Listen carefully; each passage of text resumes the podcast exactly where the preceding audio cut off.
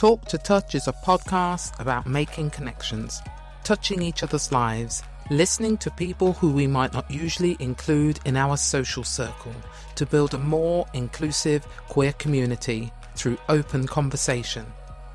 Because I believe we can teach the straight world what unity looks like.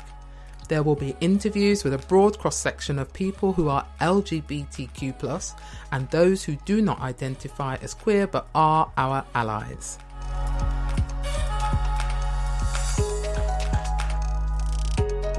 There is no way I can host this podcast without including the work of queer creatives, such as artists and authors.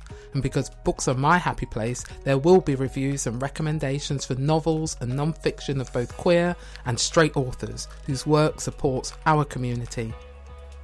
So why not join me every Monday wherever you listen to your podcasts such as Spotify and Apple Podcasts so we can build an inclusive LGBTQ community.